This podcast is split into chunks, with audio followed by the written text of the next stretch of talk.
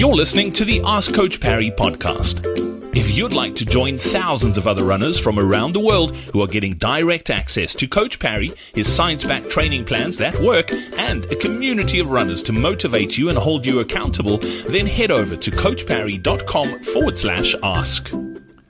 Welcome on to this edition of the Ask Coach Parry podcast. A question in from Arena today. Lindsey, nice to have you on. How's it, Brad? Such a great question from Arena. Arena says, I'm currently doing the sub 55 minute 10K program. Uh, I'm struggling with intervals and hill runs. I can't get to the recommended pace of 520. Yes, I run outside in the cold and rainy weather. I use the hill that's available. Uh, it starts at 12 degrees, so it's really, really steep. Let's just put that there first. But she's really struggling to hit those paces. She says, I'm trying, but I can't get faster uh, than 550. I'm absolutely fine with the long runs. I can keep the paces recommended on that program. My question is, should I substitute a long or easy run for another hard interval session. Uh, otherwise, I will not progress with speed. That is my worry. I want to run a marathon sub 4 eventually when we're let out.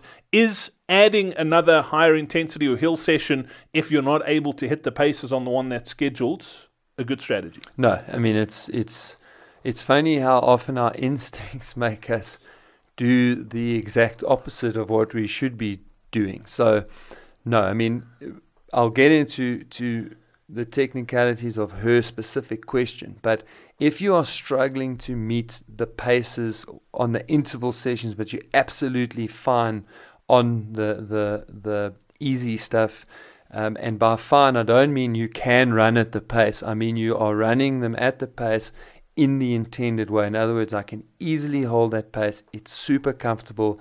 I'm maintaining a low heart rate then you just need to be patient and give it time and allow those paces to come to you. Of course, if you're really struggling to hit those paces, then we do have to consider that while you're capable of meeting the easy run paces, that you are actually having to push yourself too hard to meet them.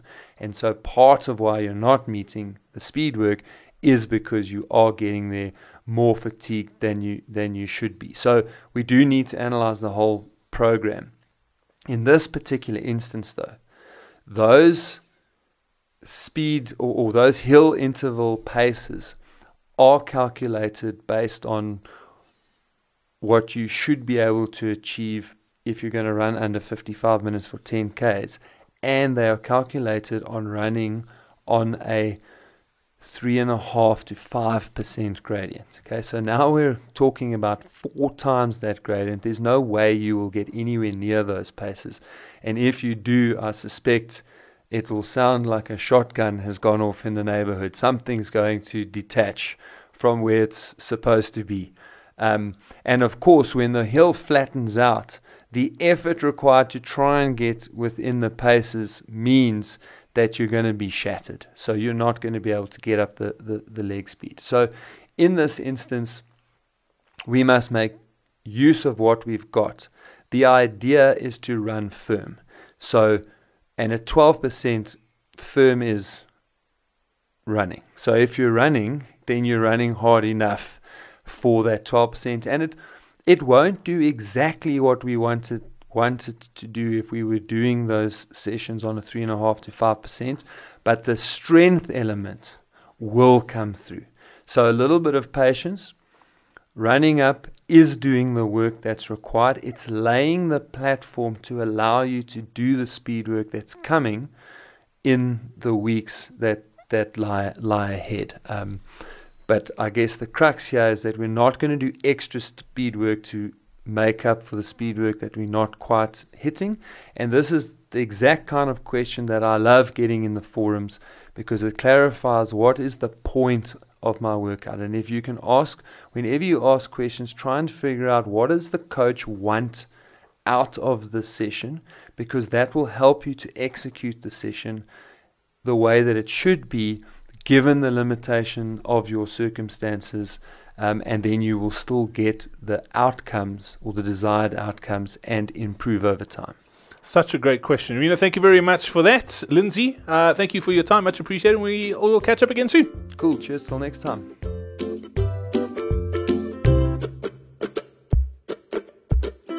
Brad here again. Before I go, if you're peri or postmenopausal, then join sports scientist and head of the female athlete program here at CoachParry.com, Shona Hendricks, in our upcoming Running Through Menopause Masterclass. If you'd like to recover from sessions quicker, not feel fatigued or tired all the time, run pain and injury free, improve your endurance, and of course, run faster to and through menopause, then head over to CoachParry.com forward slash menopause or simply click on the link in your podcast player now.